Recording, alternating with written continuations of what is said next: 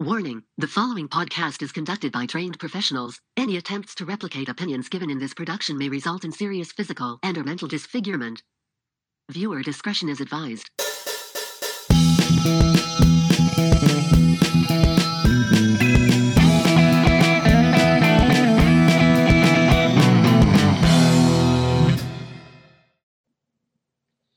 Greetings, Earthlings. This, once again, is the Mothership. Last week, we teased it.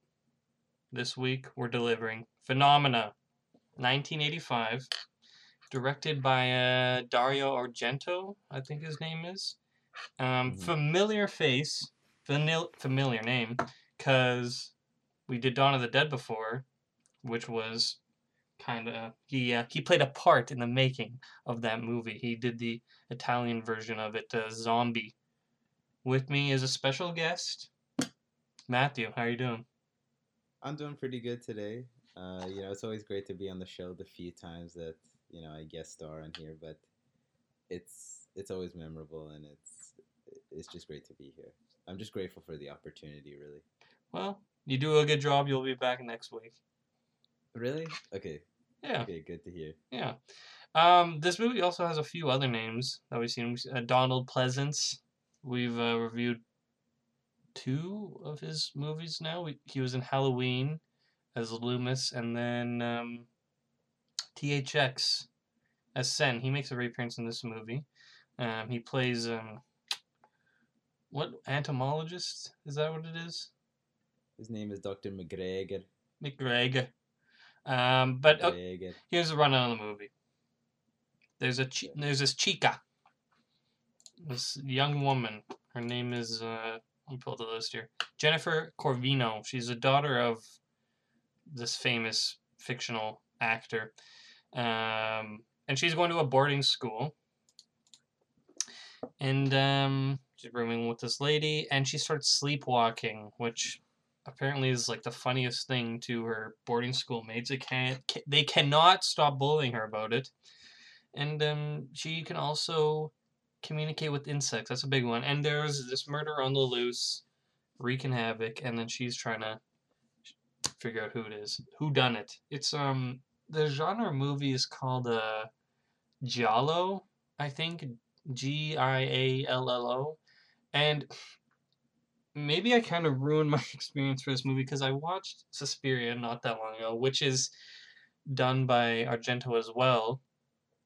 And Goblin, I should say Goblin, does a soundtrack for this movie as well as Dawn of the Dead and Suspiria, I'm pretty sure.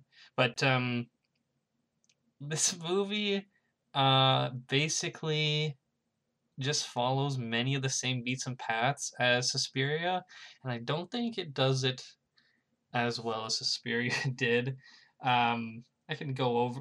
I don't want to spoil it for you because you haven't seen Suspiria, but there are a few things here where it's like this is kind of not exactly the same, but same sort of things happen. Like both go to a boarding school, both uh, are in a have a roommate who's like their their friend who helps them out. Um, the whole, I mean, the genre is obviously the same, but the way they kind of play the genre tropes are pretty similar. And I don't know, but the ending of Suspiria is way better than the ending of this movie. I'll say, Matt. Uh, what did you think of this movie? Oh, I hope Suspiria is better than this because I thought, you know what, this movie didn't do a lot for me. I thought it was kind of dull, to be quite honest. Okay, and there's stuff that I like in it, but overall, I finished the movie, uh, and for a horror film or a thriller film or a giallo or whatever you want to call it, uh, it sure didn't feel any thrilling at all. Uh, this is the big problem with the movie for me. Okay, there isn't a lot going on. no, Okay, not a lot happens, no, especially in the first half of this movie. Basically, nothing happens. nothing happens. and you know a movie doesn't have to have you know wham bam thank you ma'am action all the time you can have a little bit of some some character development of course you get some nice shots in there but this movie doesn't really have those in particular either the big thing here is that let's look at the characters from the movie so Mhm. you have jennifer corvino played by jennifer connelly Uh, she's just this young girl, and she goes to the school, as you mentioned. Um, what's her deal? She can control insects. We'll talk. Okay. Yeah, yeah. Like she has some kind of telepathic link with them. Yeah. They seem to like her. Um, later in the film, she exerts some control over them. Um, you know, this is a good place to talk about the acting in this movie. Uh, you know, look, Jennifer Connelly in this role was 15. Does she do an okay job? Mm, barely. She's so dull in this movie. Her character is so is so white bread. It's she didn't really have any personality. She didn't really have any motivations beyond, you know, just escaping whatever precarious situation she finds herself in. It's just so unengaging, especially because the whole movie is just really about her. And a kind, and of course she has relationships with a cou- couple of other characters, and I'll say that Donald Pleasence's character in this is is interesting, and he does a good performance as always, or at least from the two movies that we've seen from him so far. Matt, What? turn that damn phone off. What phone? Oh, sorry. That's I okay. didn't, even, didn't hear that. Um, but yeah, um, this movie was very dull for me. Yeah. Uh, and towards the end, and I'll say that at the end, you get a little bit of payoff there, and you get some of the more traditional horror aspects that I was kind of thought would be strewn more evenly throughout the film.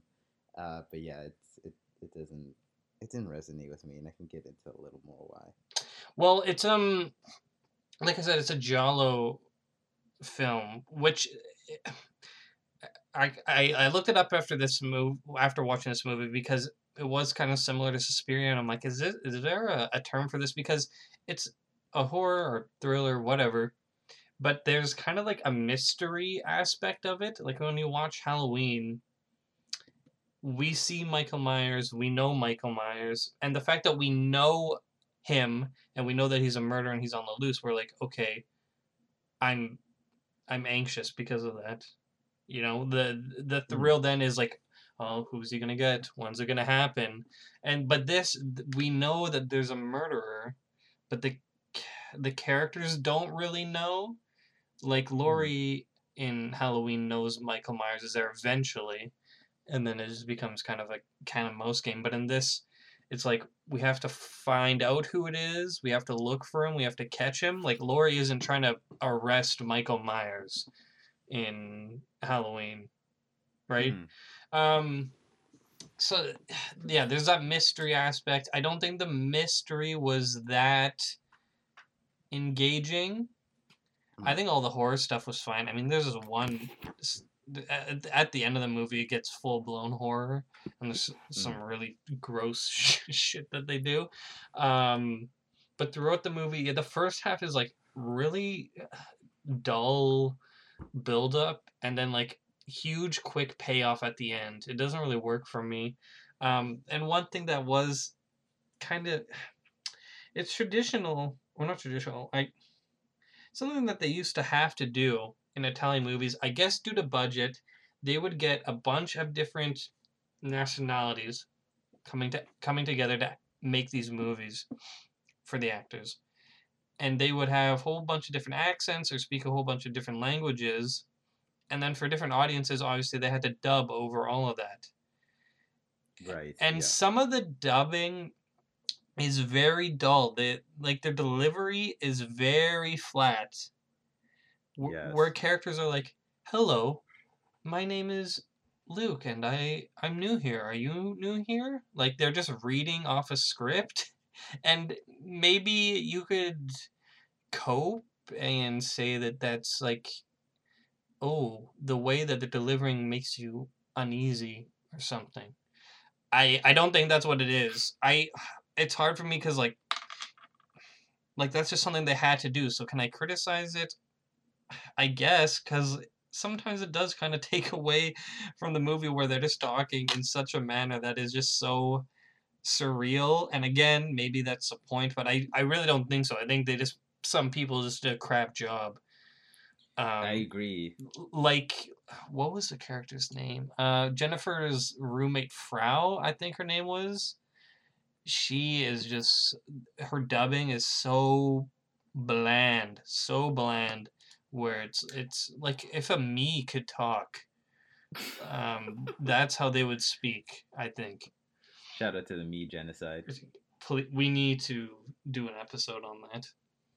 But you're right. Like, and you know what? I haven't even been that critical of dubbing in the past, but like in this movie, it feels even worse. And you're right. It's just that style of talking that they have, where I don't know. You can just you can just so clearly visualize in your head someone just talking into a microphone in a studio. Yeah.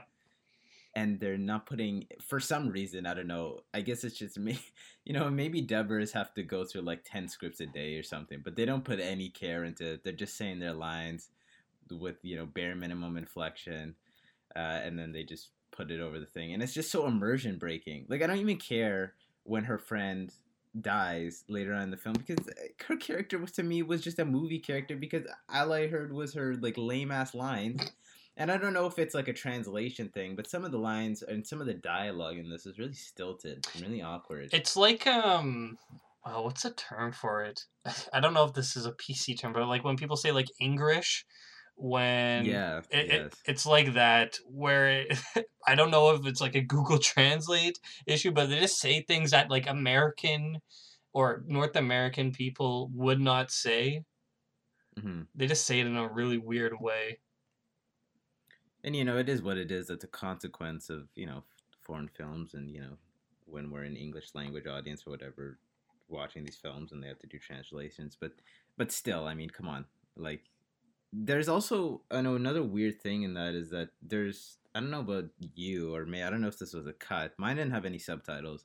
Oh, sometimes there's like these sequences where they talk in Italian Mhm. for like not an extended period of time, but like for a good minute. And I'm thinking, I mean, I kind of get the gist of what they're saying. I kind of hear like a couple of words here and there, so I know what's going on. So I wasn't really lost, but I was kind of like, uh, am I supposed to be missing this dialogue? Is this like a thing for Italian film goers who are bilingual and they're throwing them a bone here? I didn't know what was going on. No, that's that's intentional that you're not supposed to know. I think that is kind of like and that's supposed to play into the mystery. They do that in Suspiria and in the remake of Suspiria, they do it a lot. Um like you'll have a long period of time where they're speaking German, Italian, French. Luckily, I can understand the French portions, but they it's intentional. It's supposed to be like it's supposed to take us out of and be like, what's happening? You know, it's it's supposed to build that mystery. I I think like the stuff like that in this movie, it's so random when they do it. Um, Yeah. In Suspiria, when they do it, it really works because they're supposed to be like they're foreign. It's like a foreign uh, school for the main character, and then yeah, characters will speak in languages that she doesn't understand, and then we can put ourselves in the mind of that character and be like, I don't really get this. But in in this, like they'll be speaking English, and then they'll randomly, and obviously it's a different a- actor doing the dubbing of it. They'll just speak another language. I'm like, what? What? Like they'll be talking about toothpaste, and then they'll just randomly talk in Italian. I it did not work for me in this movie. No, it doesn't work. Uh, it just kind of lends to the kind of disjointed nature of the film with that and the weird dialogue and the dubbing all on top. Like, be- all of that compounded, like, it, there's just like this disconnect that you have going on with these small elements. They're all like they're all they are small, and for the most part, I'll say that the film is like relatively smooth in that regard. But it's just those moments like that that kind of take you out of it for a moment. Um, and in a movie like this, where there isn't already a lot going on, you kind of focus particularly on that stuff, and then I don't know, the next scene comes along, and then you're waiting for something to happen. I don't know. Yeah. Um, you know what? Oh, go ahead. I was gonna say I'll say this, and one thing I really like about the film is the effects work in this is very good. Yeah. I guess another thing that we should commend is like the animal work. I guess you would say. Mm-hmm.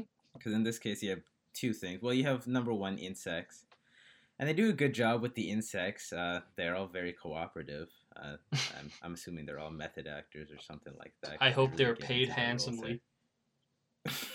I think this might have been a Romero situation where there was no. They probably give him like a couple of crumbs of bread or something. Sugar water. Yeah, you know, we live in a different time now. Okay, they would get paid handsomely in Coca Cola now, but this is now they do. There's the insects, and you know, the insects are, are fine, and they do some good stuff with it. There's a couple. There's a lot of insect close-ups. If you, if you're averse to those, I didn't mind, of course. But uh, I don't know. the The motif of the insect is cool because they use maggots throughout the film, and that's one of the clues that they use. Because what happens is that McGregor and um, Jennifer they sort of decide to play detective because they find out that using the insects and her connection to the insects, they can probably deduce who the killer is. Mhm. Especially because the killer seems to leave maggots behind at the scene. McGregor figures that's because they, whoever is doing the killing is keeping the bodies around after they do the killing. Um, so all of the scenes in which they use maggots, they're all really evocative. Uh, they'll get a reaction out of you because you see them squirming, you see close-ups of them, and the effects work that you do with the gore in this is good. Yep. Um, you get a couple of instances early on, and then you get, as we mentioned, a sort of smorgasbord towards the end of the film. Um, and I'll say that you know I think if the gore, especially towards the end, would have been more effect effective if the movie was a little bit more thrilling. But it's all done in a way that is, I guess you could say, tasteful. Uh, you know, Ebert and Siskel might agree, but it's all done, you know, purposefully, uh, and it's all really pretty uh, chilling stuff, honestly.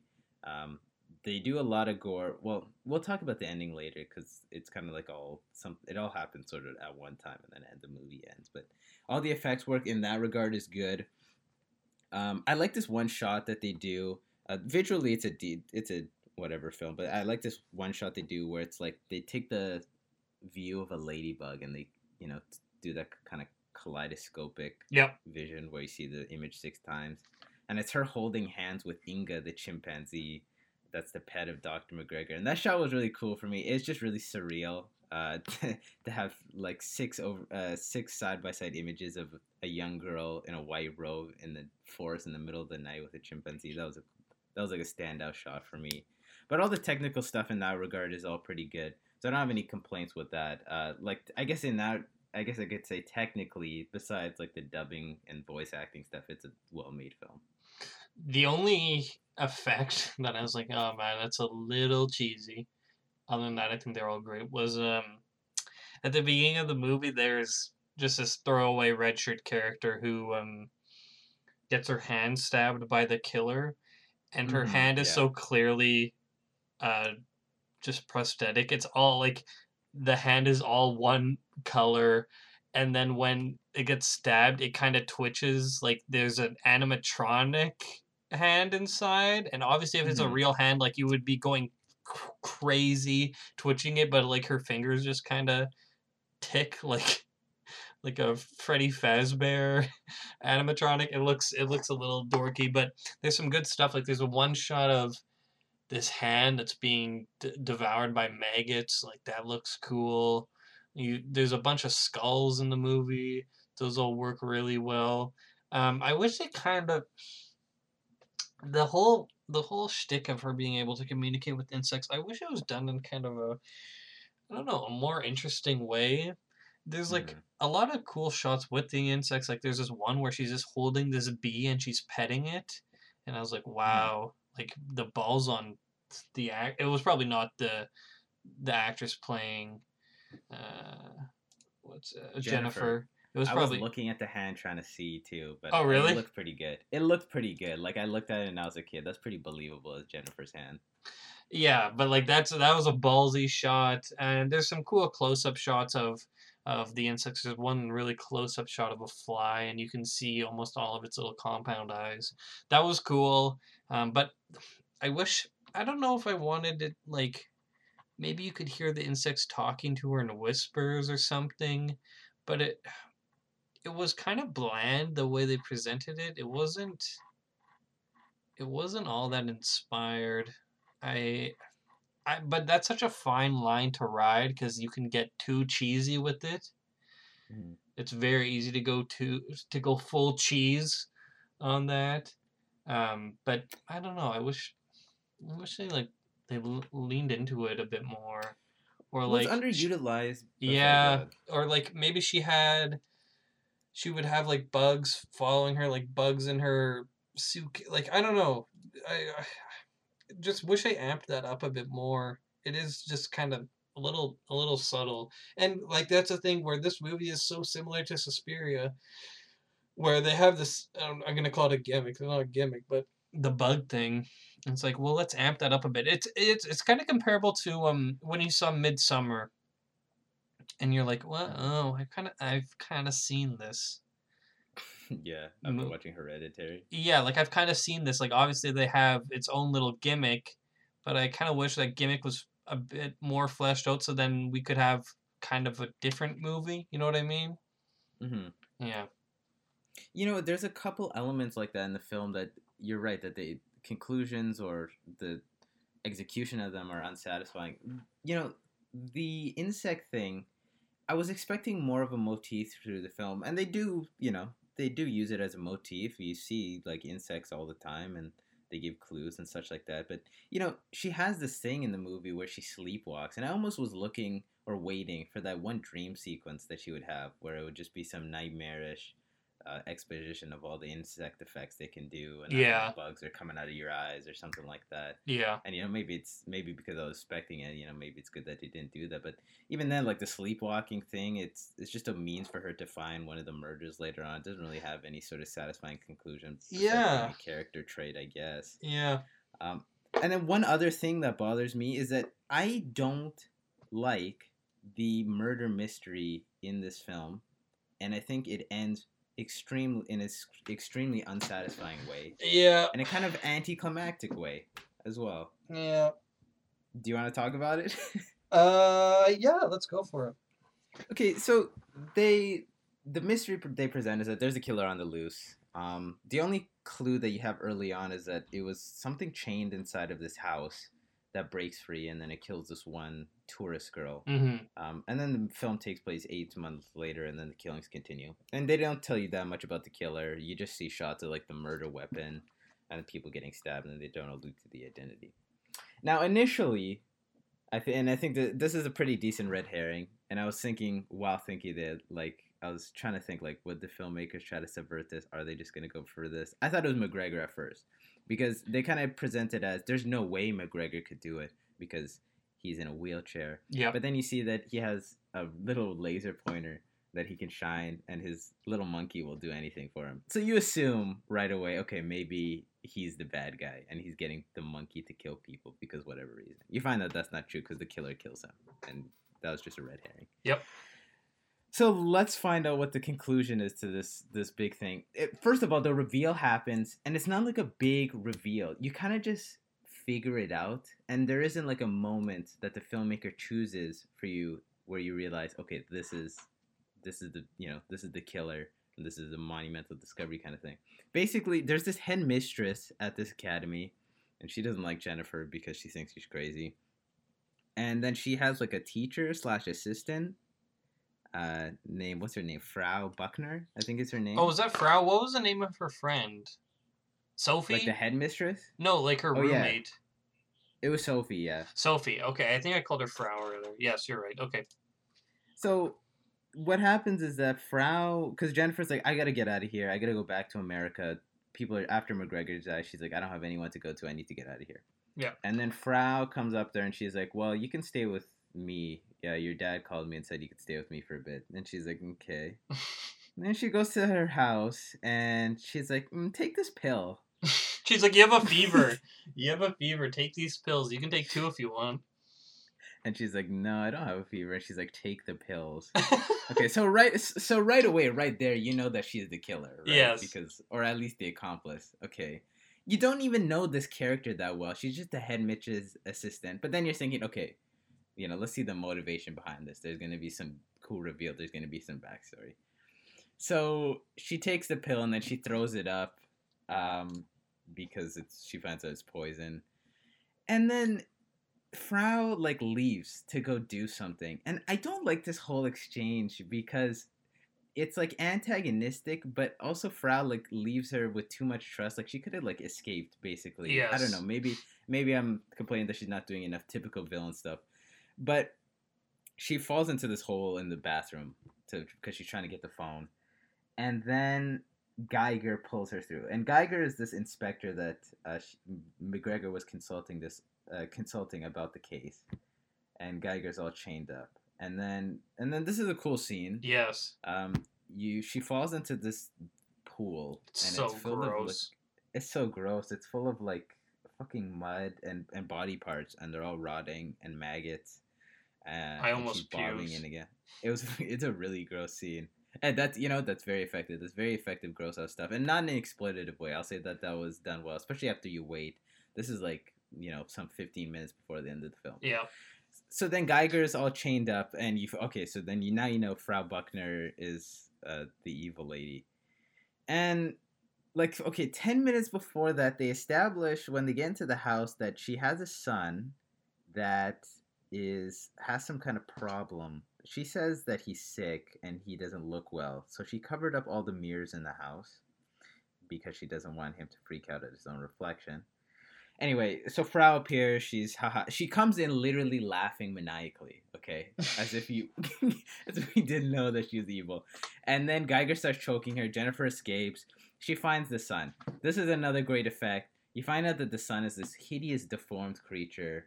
Uh, makes the Eraserhead baby uh, look like sunshine and roses. I don't know. He's gross. He's got like this weird mouth. He's got these like eyes that almost look stitched shut. He's really weird. She runs away. This is what really gets me, okay? Later, okay, so then she escapes, and then the son attacks her, and then Frau attacks her, and then she, the monkey kills her at the end, okay, and then she wins. The murder mystery, the payoff here is not great because Frau is kill is like trying to kill Jennifer, and she's like, haha, I killed Geiger, and I killed McGregor. And she doesn't admit to anything else. Well, I guess she killed the other people. And I had to look this up. But it says in the Wikipedia description for this movie that she was an insane asylum patient and that th- did I miss something? There's one scene, and I, I I didn't understand it like the first viewing, and it's so it's such a weird scene. But after uh, Gregor dies, or McGregor, what's his name? Gregor. Um, McGregor, yeah. McGregor. He um.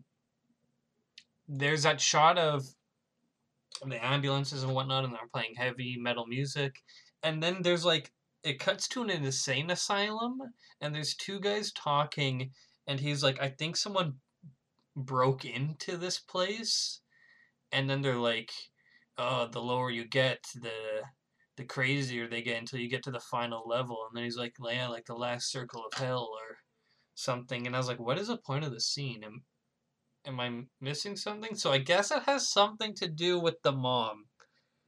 Okay, it's so poorly explained because Yeah. even uh, now I do remember that scene, but then in the Wikipedia it says this is what is supposed to have occurred is that an inmate broke in when she was a patient, raped her, and that her deformed son is the result of that. That doesn't make sense on a few levels, first of all. And they don't even explain that well. And then they don't even really have her fess up to the other murders, and I, I mean, they have to be her. So her thing is just that she's secretly crazy and was killing people while working at this school. How did she get the Like- job? Her motivation is so flimsy. Like, okay, it's just like as you know, in a mystery film, in a giallo, this is it. It's just it's not well written mystery. Is my problem. Like you don't care at the end. It's just such an anticlimax, and that's what like a lot of what you're writing on. You know, I was kind of patient with this film to start because I figured that the reveal would be worth it. You know, we'd have that horror movie climax where things really heat up.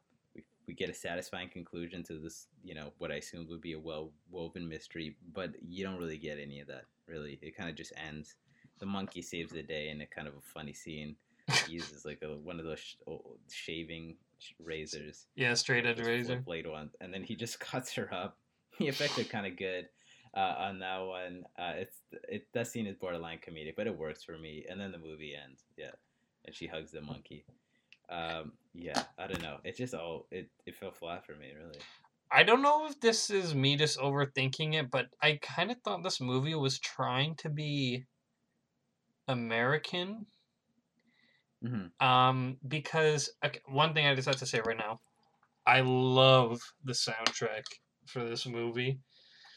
I think Goblin, like all the pieces by Goblin, I think are great, and then they have other songs not by Goblin that they sprinkle in, like these weird, like heavy metal music pieces. That's so. That's so. That music is used so poorly. like the the the rock music, and I, I looked in the credits. I saw I saw Motorhead. I saw Iron Maiden. There's like three specific scenes where they use these super upbeat hard rock songs, and they just don't fit.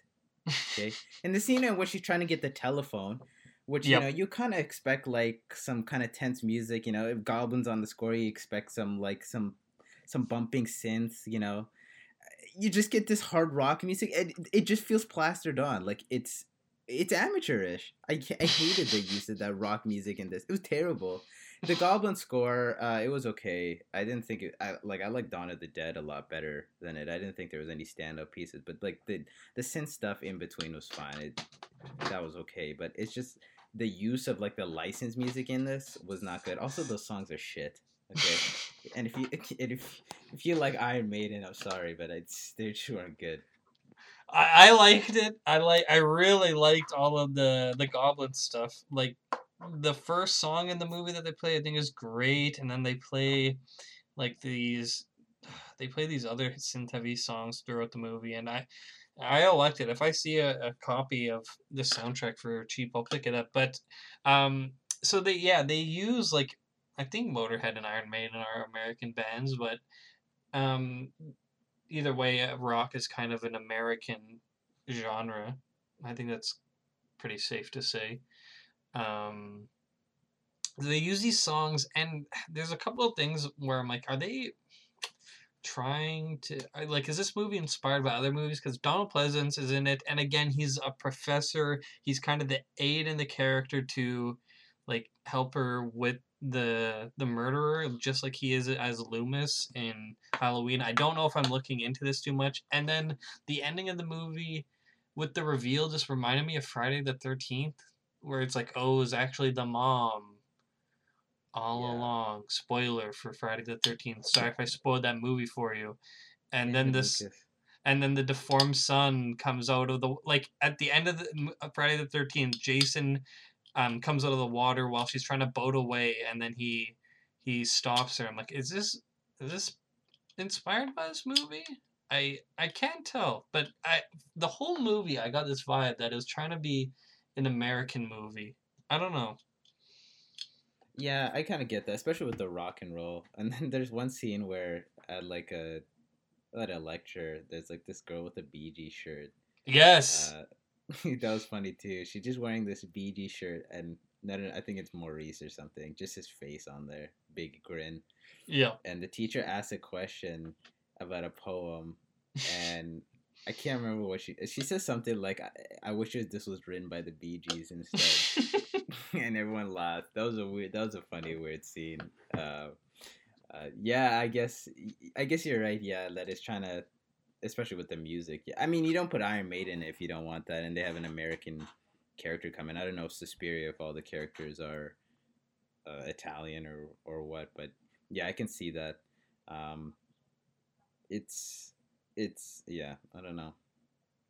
You know what? I almost wish that they leaned a little bit more into like and one of the things I like is that there's some really nice shots of the countryside in this. Yeah. And I mean that's just a maybe because this is set in Switzerland, or maybe it's just because Swiss is or Switzerland's a really nice country.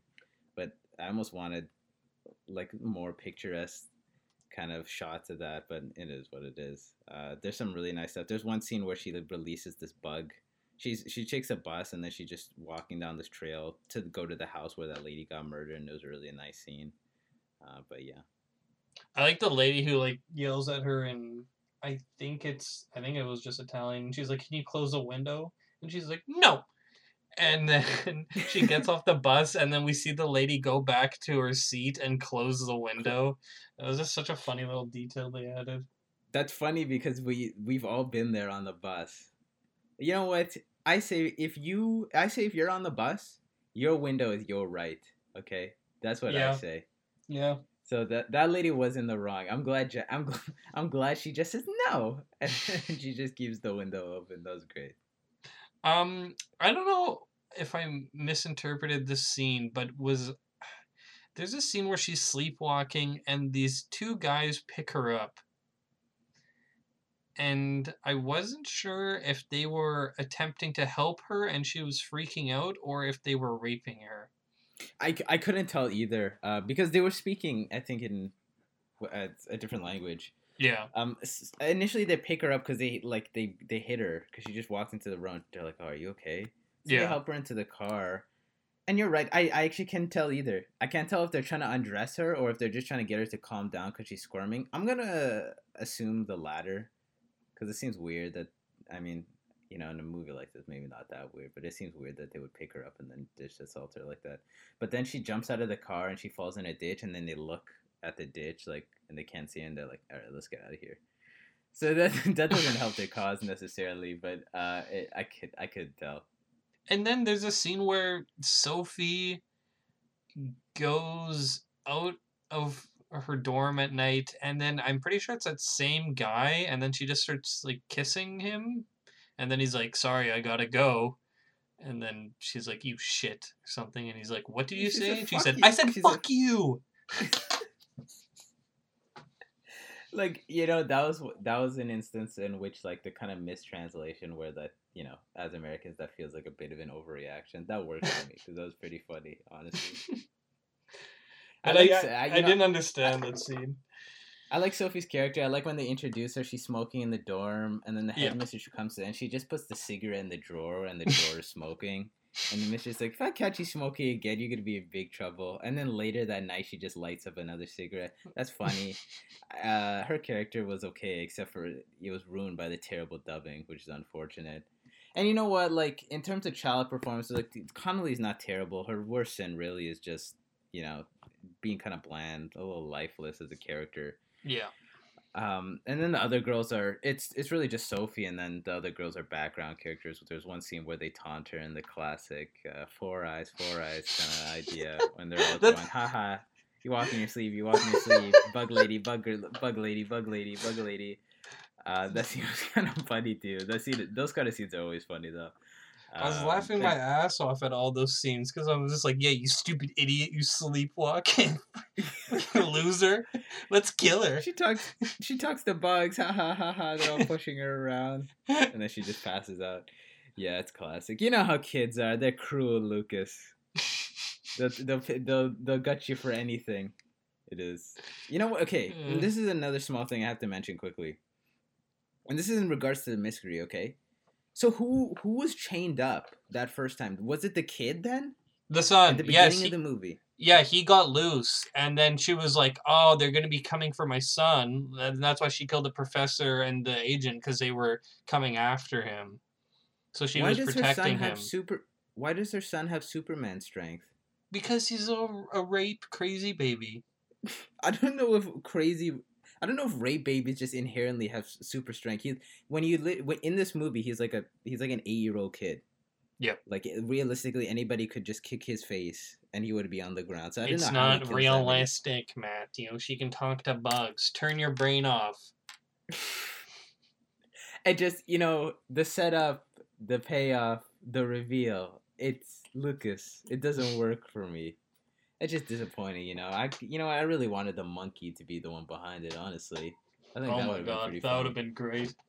That would have been great. And then that would have really been, you know, a, even better than Planet of the Apes. It would have shown the true horror of, of chimps and chimp kind. And, you know, we really ought to be doing something about it. And, you know, I'm going to give our, our world leaders a few years.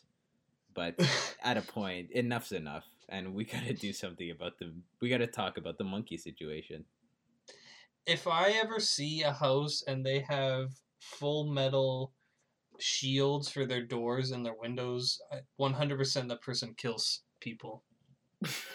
this lady just puts her house in the purge mode and just shutters everything closed and then like uh she she can't Jennifer can't leave uh like through the the door like she's locked in. I'm like what? You can't get out in this mode? But whatever they needed to keep her trapped in the house so it's fine Yeah, if I ever go to a house and a lady says, take this pill, i'm, Uh, I'm gone I'll be inc- I'll be inclined not to. Yeah.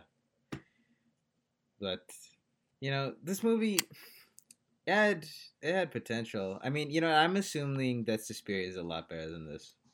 I'm Way better! Watch that. And it, and it looks like amazing. Like it's so inspired how they shoot stuff. It's so multicolored and like I, this, we say this word all the time, but truly the movie is psychedelic. It's so surreal. And then I was like, okay. I went into this movie knowing nothing because we just randomly generated it. Caitlin's like, "What's this about?" I'm like, "I don't know. I think there's bugs in it." She's like, "What's the genre?" I was like, "I don't know." We started. I'm like, "Oh, it's Dario Argento. This is gonna be cool." And it wasn't that cool. Yeah, wasn't that cool? Uh, maybe if it was a little faster and a little more scary and a little better acted and better and just a little more cool, you know, I think I would have liked the movie a lot more. yeah. This isn't a What, lot, uh, what are you feeling on this one? Bags here. For bags, Yeah. two out of five. I mean, I I went away liking the movie. I'll probably watch it again, I, but it is it was kind of a letdown. Uh, I think I'll do six for now, but we may revisit this one day, and uh, I might change my tune. I'm definitely I'm definitely open to changing my tune on this movie, but it it just seemed like oh, Suspiria was good. Let's uh let's make this with a twist, and it it that wasn't enough to make it a great movie for me. Yeah, I'm. You know, I'm excited. We'll we'll review Suspiria. It's called right. Yeah, I imagine. Yeah, we'll Like, do it. I'm, Do I a quick hopes for that one. Wikipedia. Suspiria. it's cult if we want it to be cult. Yeah. Uh, can I do a Control F cult? Uh, hmm. Let's see here. Oh no. Uh, oh, oh, oh, oh!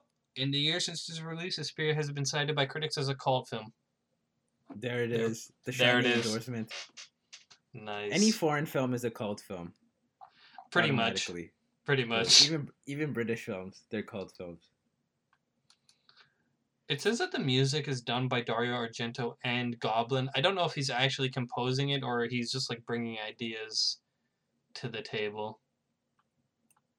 Oh, like oh, uh, like it. Okay, yeah. Well, you know, Carpenter, he's he's really in, well, Carpenter does his own scores, I guess, though. Like he Um, I don't know. composes them, I'm pretty sure. Like I'm wondering if Dario Argento is actually like doing the musical side of it, or he's like, I kind of want this sort of music in the scene, Maybe and they're like, okay, Maybe he got all the licensed music done.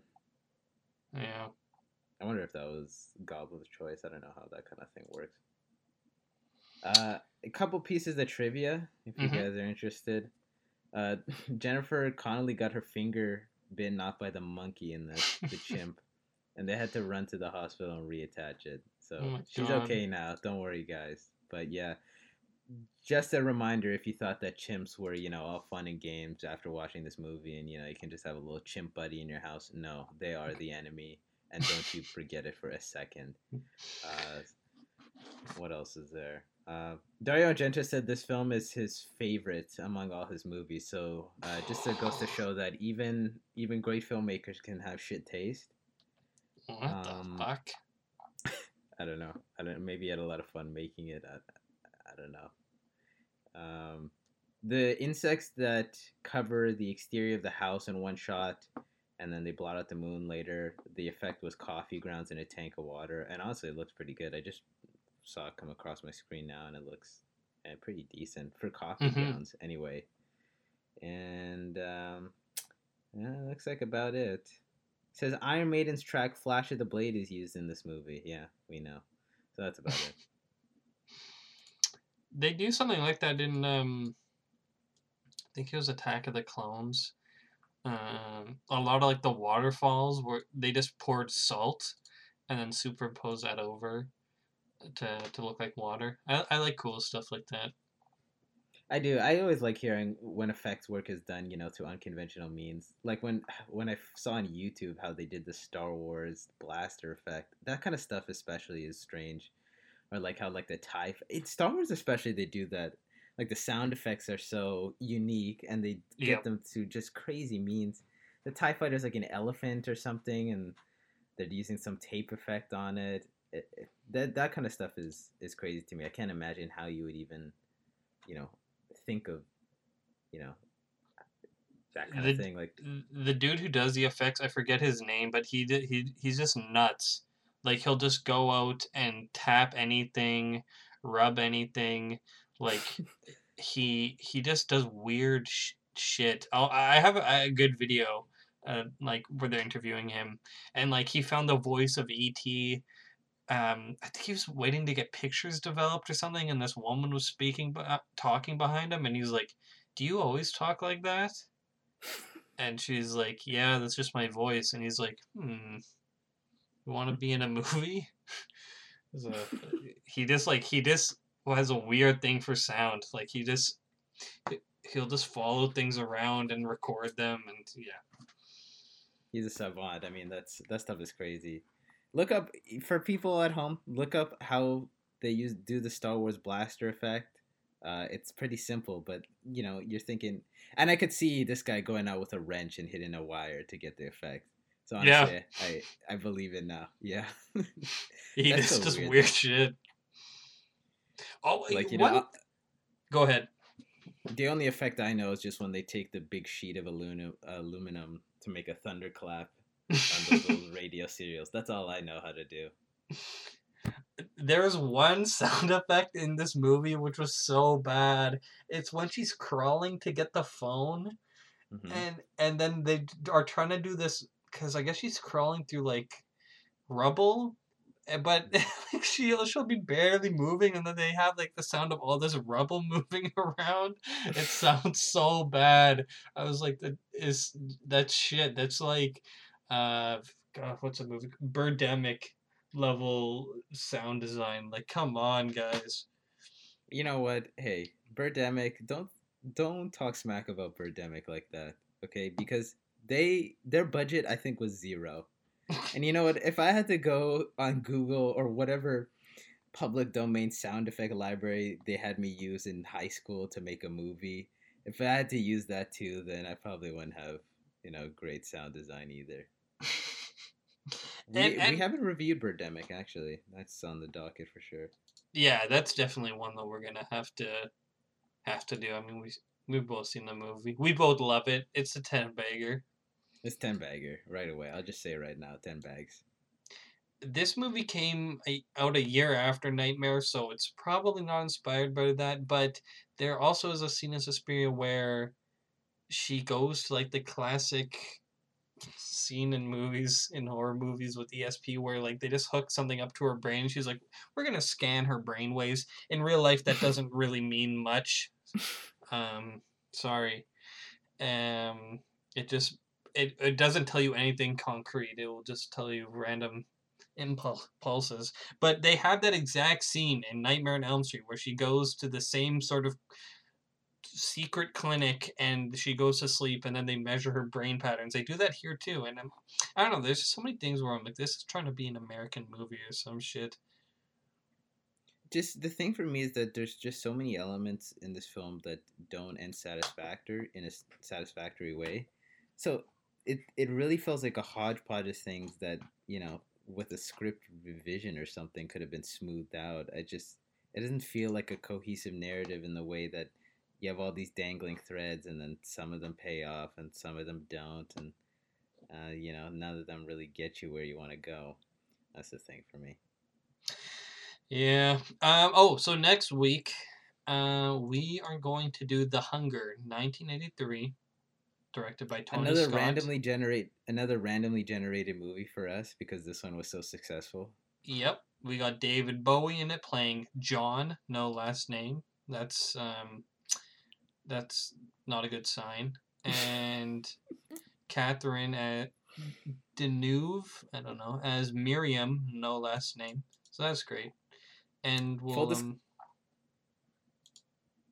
go ahead. Full disclosure, full disclosure, I've never seen Bowie in any movie. I haven't seen Labyrinth either, which has Jennifer Connelly in it, uh, and Hmm. David Bowie and Jim Henson puppets. And I heard that one is decent, but we'll see if uh, this is one rock star that can successfully transition into acting.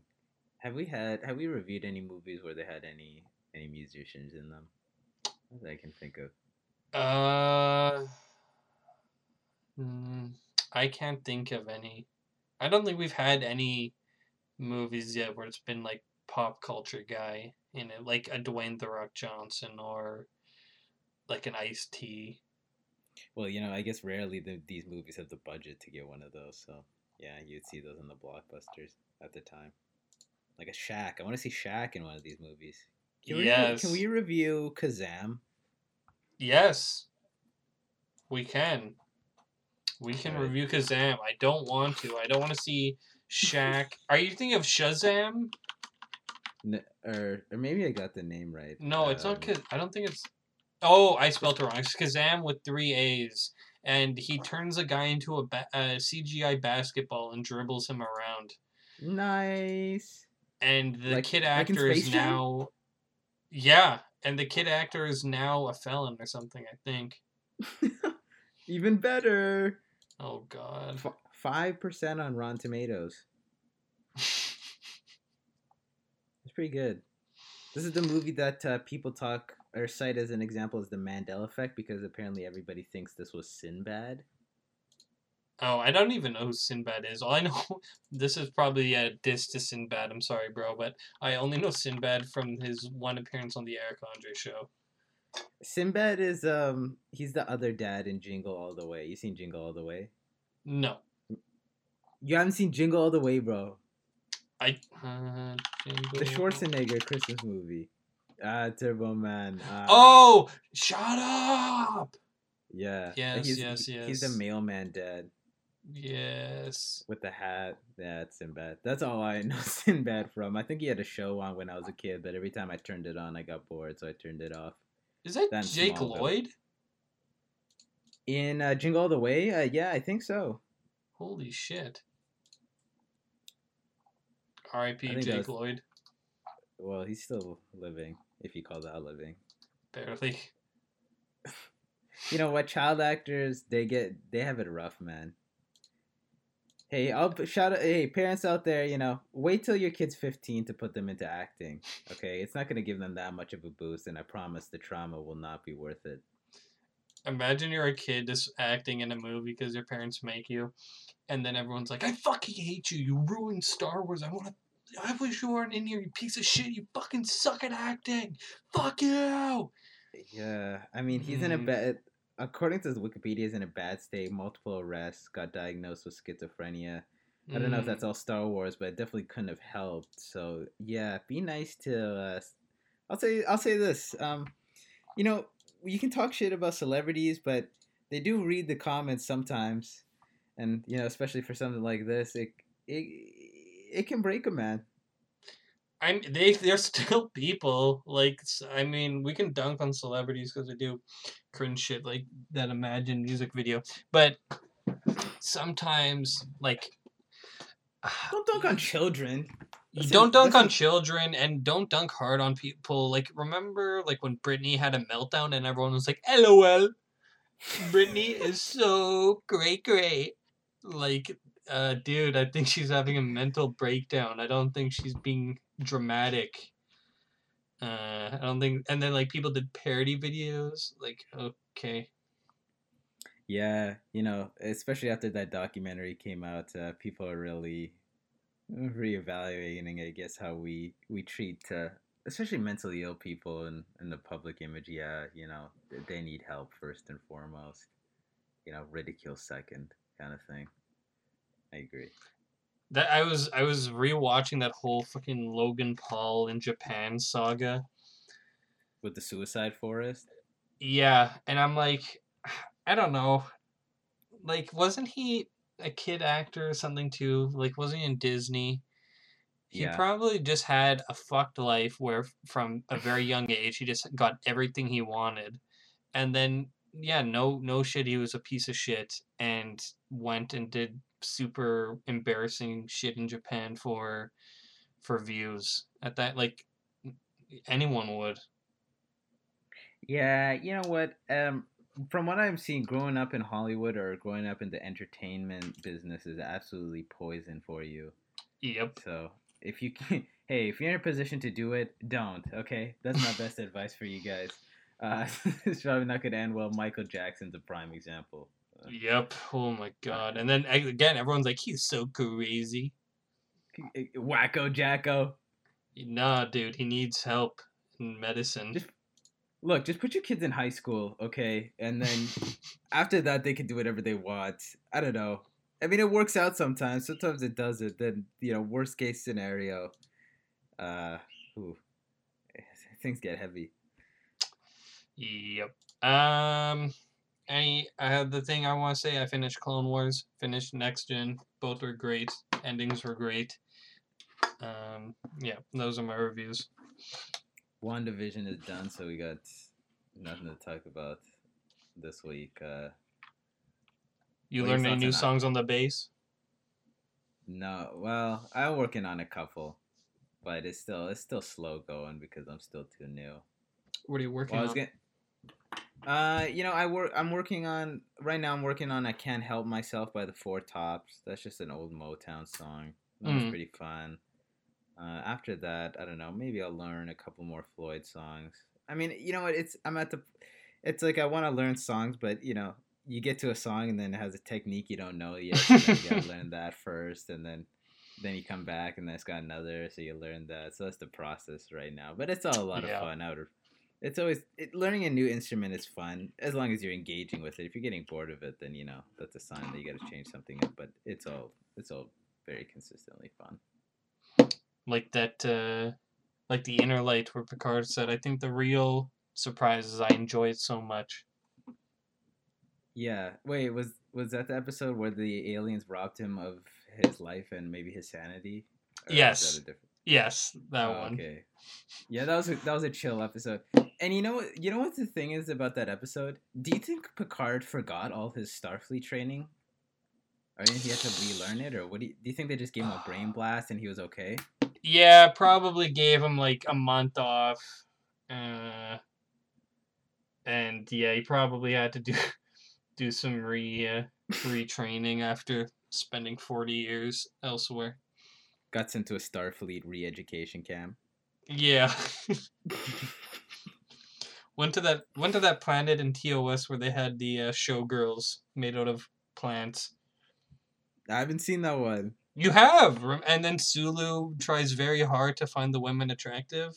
Oh, that one. Oh yeah, so like, oh wait, that planet where like everybody's dreams come true. Yeah, Oh yes, yeah, yeah, yeah. yeah. Classic. That that that picture of Sulu. Oh my god. That's up there with uh, that Jodie Foster interview when she was 11, when the interviewer is asking her, "Do you have a boyfriend?" And she says no, and he says, "Why not?" And she just smirks, and then later you find out why. What? I've never seen this. You you probably seen this. If you look it up, you'll recognize like the thumbnail at the very least. It's like when she's. I think it's a little bit after Taxi Driver, and the interviewer is just going, "Haha, like who's your boyfriend? Haha." Jodie Foster, gay silence. Yeah, gay, gay silence. Yeah, that's the one. And Looks then yeah, like she I'm came watching out. Live reaction. Let's go. Oh my god! oh my god, that smirk. She just knew. She knew, even then. That is like the polar opposite of the Sulu smirk. The Sulu smirk is just a smirk of just, oh, this is so awesome. and he just can't even conceal his disgust. Uh, I suppose I would like somebody who understood my business. What a what an answer. I can tell she really likes men. Comments are turned off, probably for the best. Yeah, very much for the best. You know? Th- that should just be your default all the time. Really, Comments turned off? Comments turned off. Look, I won't lie. I scroll to the comments after because I want to see what people say, but rarely is that something that I don't regret doing. It's like most of the comments like aren't any like they're not critiques of the video. they're just It's just well, they just wanted to get likes, so it's just haha. yes. you know, line from the video. Dude, I oh god, all those co- I I scroll past those like it'll be a flood of comments where it'll just be like nobody, him, epic, or just shit like that. Edit things for a hundred likes. mm Throw, I- I throw like comments. in there. Yeah, just whatever the new meme is, and then add something from the video, and then you get a thousand likes. I like comments on like Fantano videos where they're just like overly sarcastic, or like uh, uh on cinema at the cinema. All those Yes, yeah. comments are like are so great. The on cinema is the best because the the audience actively participates in the fiction that's going on. Yes. So it's they're adding another layer. So when you Yeah. read the comments on an on cinema video, it's it's even more immersive. Uh, Um, Tim he Tim he's a genius. He's a genius. What was I gonna say? Um, I was watching a Max Mofo video and he was opening up this these uh this set of Pokemon cards. The set was called Southern Islands, and he he hasn't uploaded on his main channel in like a long ass time, and he had plans to do vlogs in Japan. He well he he went to Japan and he filmed it filmed it. He just hasn't put out the vlogs. And someone's like, you know, it's a southern island of sorts, uh, Japan. You should you should check that out and maybe upload some videos about your trip there. And just like comments like that, I, I think are are funny. Yeah, you know, either make a little joke or that's kind of funny. Well, you know, I guess it's just really are you funny or are you not? You know, we'll have an we'll have our own we'll have a cop special on uh, internet discourse and discussion, and we'll really talk about you know the deficiencies and stuff like that. It's going to be at least a three and a half hour special, so make sure you get your popcorn for that one. Um, yeah. You have anything you wanna you wanna say? No, that's about it for today for me. I think I'll let you know next week if I had something I wanted to say today. Okay. Uh, next week is I've already forgotten. The, The hunger. Hunger. This is such A a, week good after sign that. when we can't even remember the movie five minutes after picking it. So sicko mode. Well, it's randomly generated. Okay, Willem Dafoe's in it. this is the last time we're doing this. You you get one more shot after this, and then we're picking movies with our hands. Willem Dafoe is in this as second phone booth youth. Holy shit. Nice. Here's Ryuk. Aren't you watching Death Note? Yeah, I'm watching Death Note. That show's pretty good. It's funny. You know what? You know what I like about Death Note is that um, it's just it's like the purest distillation of like detective stuff, where it's just, well, I'm doing this, and then it's like, well, I did this. Let me explain how I outwitted you in this scenario. Yeah. Uh, and it's just it's just elaborate planning and layers and Yep. things you missed it's pretty good in that regard you know like some of the some of the dialogue is cheesy but that's like translation stuff i i don't i have yet to see an anime i think where even like in the really good ones where there isn't like some some translation hitches in terms of smoothness of dialogue and stuff it's just inherent i guess we just talk in different ways so there's no knock on it really but it's pretty good Are I'm you doing it. dub? No, no, no, we're not doing dub. But like even with subtitles, it's like some of the language comes off a little awkward.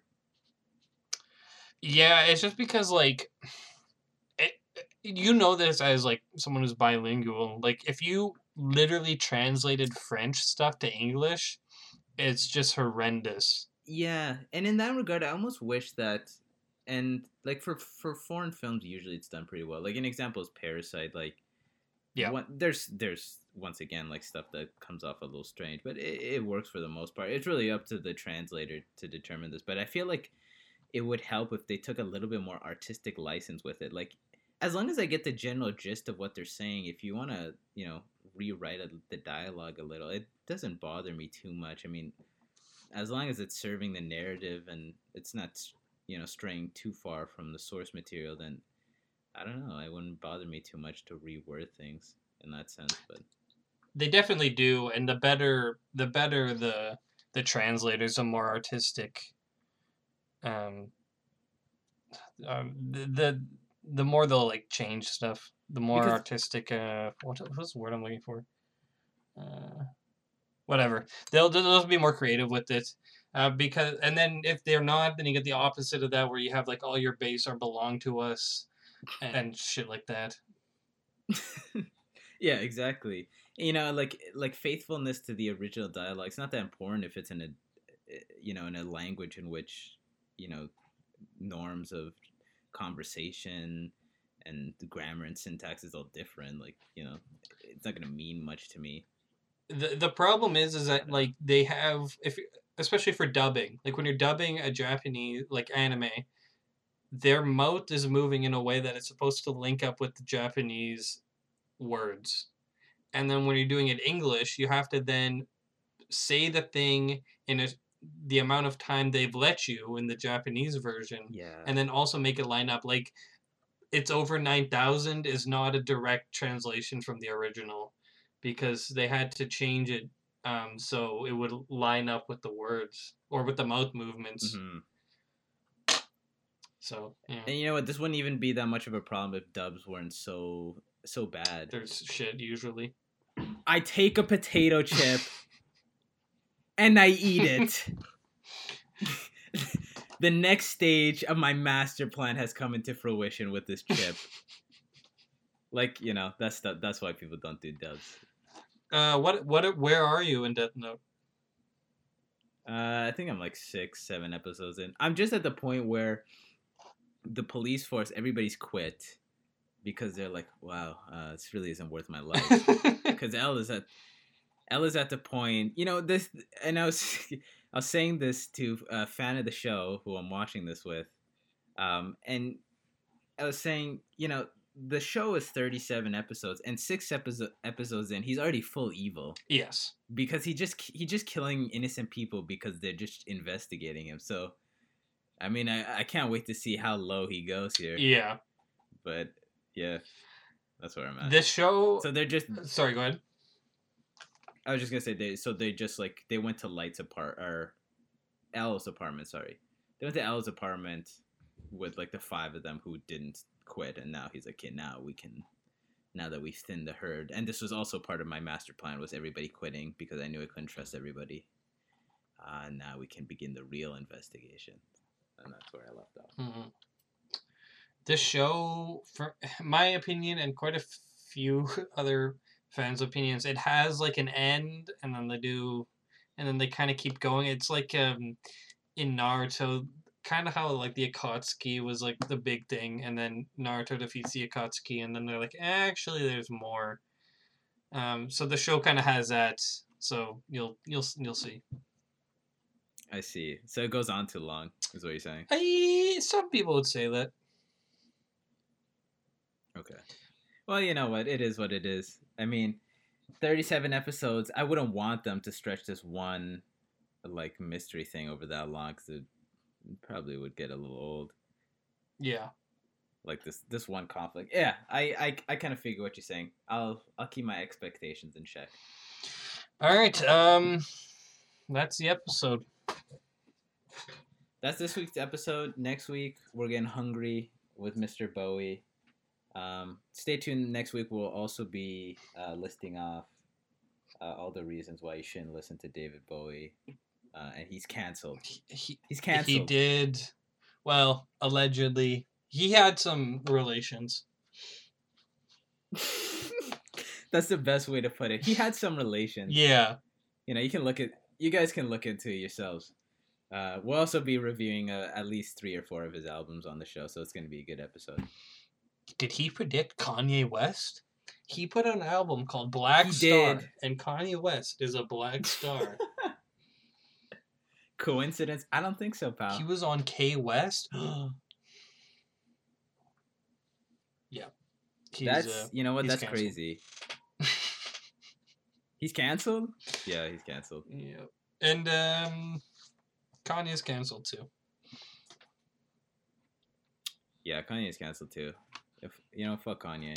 All I care about, the only good thing Kanye's done is when Kim said, Kanye, what was that thing you wanted to tell me all your life? And he goes, "Rah!" He goes. That's classic. Kanye. and that picture of him just Asshole. staring at the screen like a 70 year old woman. you know what I'll say about Kanye? Uh, he probably like the most captivating personality that we have in music right now. Like, Yeah. that's the kind of guy. That's the kind of guy that like I wish we had more of.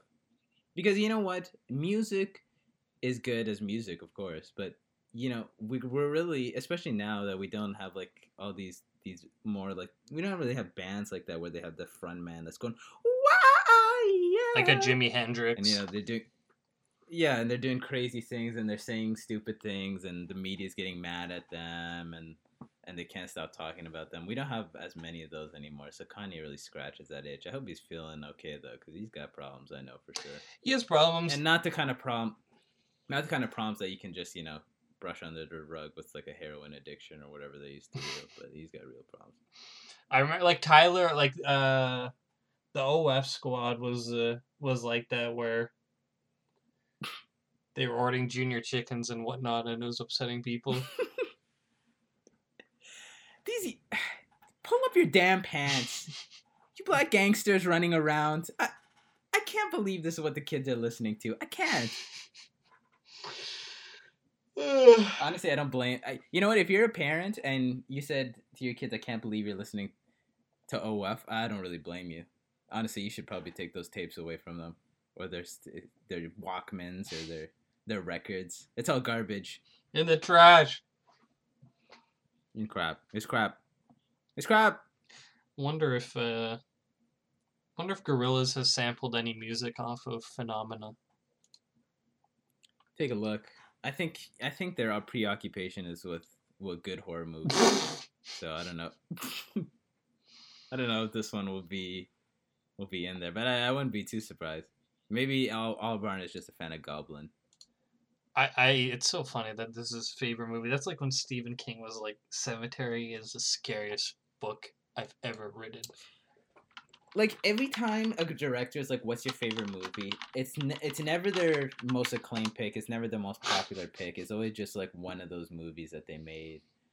Uh, you know, you know, power to them. I guess you know maybe it was personal to them. I can't imagine what he sees in this film that he doesn't see in his other apparently good ones. But yeah, it is what it is. Yeah, Pet I'm trying Pet to think of other Cemetery direct. sucks. I'm trying. Uh, which one? The, the book. book, the movies, just all crap. all, all crap. Sorry, were you, I interrupted What you. about the- What were you gonna say? I'm trying to think of other. I can't think off the top of my head like directors who have like weird picks for their own favorite movies. I was thinking Quentin Tarantino, but he just has weird picks for his favorite movies. Period. Where he said like he said like Unbreakable was one of the best films of this century so far, which is uh, It I was mean, good. Yeah, it was good, but that's the thing. It's like that was good, but like, was that really a revelation to you? And you'd think that they would have like such. And I'm, I know that Tarantino is he's not well read. He's whatever the well viewed cinema wise. So he's seen a, a tons of films for sure. So it's weird that you know Unbreakable is what stood out to him. I don't know. Filmmakers and, and artists are weird in that way, but it's interesting whenever you get their perspective because I don't know, maybe it gives a little into, into a little insight into what they make or what they think. Like No Country for Old Men is probably one of the best movies of the 2000s, in my opinion. Yeah, and yeah, it's great. It's you know what? It's one of those movies where I think as when I saw that movie, I didn't see it after it came out. I saw it like uh, maybe like five years ago. But that for me is one of those movies where this is really gonna endure, and I truly believe that. Like this is something 20, 30 years from now, people will watch it still go, yeah, this is great, and this is one of the great films of the two thousands or the twenty first century. Hmm. And it's not often you, you think that when you watch a movie that it kind of just gets instant classic status, but when a movie just as well crafted as that, like I don't see how people couldn't like that unless it ages in some way that I don't have the foresight to predict. Yeah, yeah, exactly. Like the No Country or or Parasite, because I talk about it all the time, or like Hereditary. I think that'll be a movie that a lot of movies, like horror movies, are going to be taking more and more inspiration from. Exactly, yeah. All right, let's end it. So on the show. See you guys next week. Uh, it'll be a good episode. It always is. Don't forget to. Uh, well, we actually we already have a plug, so I'm not gonna double plug. Uh, you know what? I'll double plug. Double plug. Okay. Double plug, but here's what I'm gonna say. Don't you know, go stream us, as I'll say in a few seconds, but go tell your friends. Talk to your friends about us. say, hey, Here's what you do. You know, you do real casual. Like you say, "Hey, what's your favorite episode of Cop?" And you say, "What's Cop?" And he, they go, "You never heard of Cop before?" That's so casual. and they go, "No," and they go, and then you do, you know, you give a little, a little smirk, you know, a little chuckle at their naivete, and you go, you know, here's a link. All right, ten episodes. Get back to me, and then boom, they're hooked. That's a new viewer. Boom. Before you know it, at parties, you're gonna be having like a ring of ten people. They're all gonna be talking about their favorite cop episodes. And then you know what? Maybe if you're lucky, Luke and I will drop in. we'll take some shots with you guys, and it'll be the you'll never forget it. Yeah. So that's that's my message to you today. Preach the word, the good word. uh, speaking of the good word, last thing I saw the witch uh, or the vitch, and it was really good. Well, you should have talked about that more. It was very very good. Um, I for some reason I saw it. I saw the the vitch the witch as a combo pack with Hereditary and um Midsommar, and I thought it was an Ari Aster movie, but it's not. It's by um the guy who did the Lighthouse, which is uh Robert Eggers, and the Lighthouse was also really good. It seems like he he just wants to pick these weird, unconventional time periods to set his horror movies in, which is really cool. I like the A twenty four style of horror filmmaking that they're doing. Um, I know I've seen some criticism of it, which is to say that m- maybe not pretentious, but that it just emphasizes, um, I guess, more Art. atmosphere and mood. yeah, well, you know what? I would agree. They're good movies. I think people say that it had atmos- it emphasizes atmosphere and mood to like a detrimental extent. Where I think some people find those films boring, but they're all good to me. And I, you know what? If it's a mo- a, a kind of new style of horror filmmaking that takes root, and we get more like good movies like Hereditary from it. Oops. Uh, then uh, power to it. I mean, we're not getting good. We're not getting good horror cinema right now. Let's be honest No. in theaters. Like it's not happening. Well, the thing I like So about it that let sort it of come. let it come. Let Let's- it come. let's- Let it come and let it flourish. And if it if it gets oversaturated, or if we get tired of it, let it happen, and then it'll fizzle out like any other trend. But we'll get some good out of it. I know. the A24 style to me, I kind of when I was watching the the Witch, I kind of realized that um, I'm pretty sure it's supposed to be the Witch. I'm gonna call it the Witch. The- When I was watching the Witch, um, it kind of seemed like the neo slasher movie, where you have that final, you have the last girl, you have. You have like the family unit that gets like picked off. They're usually secluded you have the final scare but in this movie it's always like in old slasher movies the good guys win they kill the monster whatever and then in these movies now it's the good guy becomes a bad guy at the end and it leaves you with that final unsettling feeling it's kind of like that evolution where you have like the monster movies like the universal or the hammer monster movies then you have like the blockbuster monster movies like your Jason Voorhees, your Freddy Krueger, your Michael Myers, and then you have this new style, which is what I just what I just described. Um, it just seems like that that evolutionary step in for mainstream horror. I like it. Like yeah, and you know what? There's like it. It has those conventions, I guess, right, with the family stuff. But I guess those are like kind of horror staples, and they're always conducive to just horror plots and and that kind of idea. But I I like that you know they kind of do. You're right. They kind of do that thing where things don't have to end well. Not that older horror movies always have like a happy ending. They don't always do. Mhm. But in this, in the newer movies, and I, and I like with Ari Aster movies at least that like the horror plots they have logical co- like conclusions in the sense that you know things that sh- they don't just go away at the end or they don't just find a quick solution. Everything kind of just you know everything sort of just falls victim to the horror, and then you kind of revel in it. Yeah, You know, exactly. Just like like everyone just gets possessed by demons and then and then Satan comes back or something. like that's what happens in Hereditary basically. And yeah, and, I'm, and then at the end of the movie, I'm like, yeah, that's what would happen, and that was satisfying, and it was good. Yeah, like if Satan was real, you're not you're not out- killing Satan at the end. Yeah, you know, I mean, you can have like an exorcist moment or something where you get rid of him, but and especially in Hereditary, it's done well because they don't know what's going on the whole time, and then as an audience, you don't know what's going on, and then it all makes sense at the end. That's a great movie. Yeah, Hereditary is great. I like Midsommar, even though Midsommar has hundred percent on Rotten Tomatoes. I think that might be a typo. Oh, with five reviews. What? Maybe that's a different Midsommar. Oh, the director's cut. Okay, okay. The one I'm seeing has uh, 83. Yeah, it was good. It was just too it, it was too long. Um, it wasn't as tight as Hereditary was. Uh, it rehashed a lot of the same ideas to the point where I think while watching the movie, I kind of knew where it was gonna go. Mm-hmm. And but it's it, it looks good. It's, it's got great ideas. I would just I I'm like I'm kind of done with Midsommar. I saw it twice, and then that's enough for me. I'll come back to Hereditary though periodically. It handles drugs in an actual realistic way. It does, yeah. It's very authentic. The effects in that regard are all good.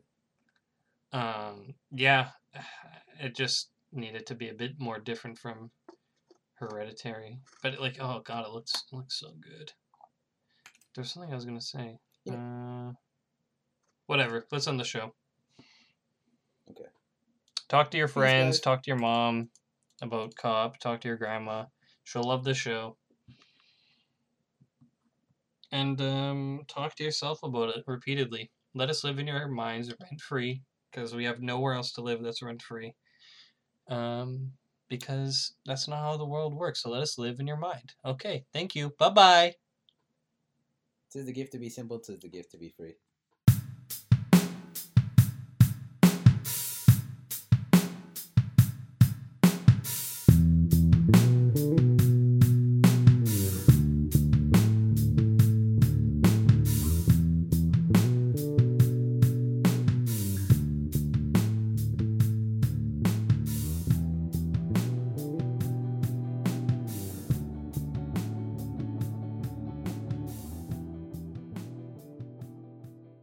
If you enjoyed anything you heard today, make sure to stay tuned for weekly episodes available for streaming on Spotify, Apple Podcasts, and umfm.com.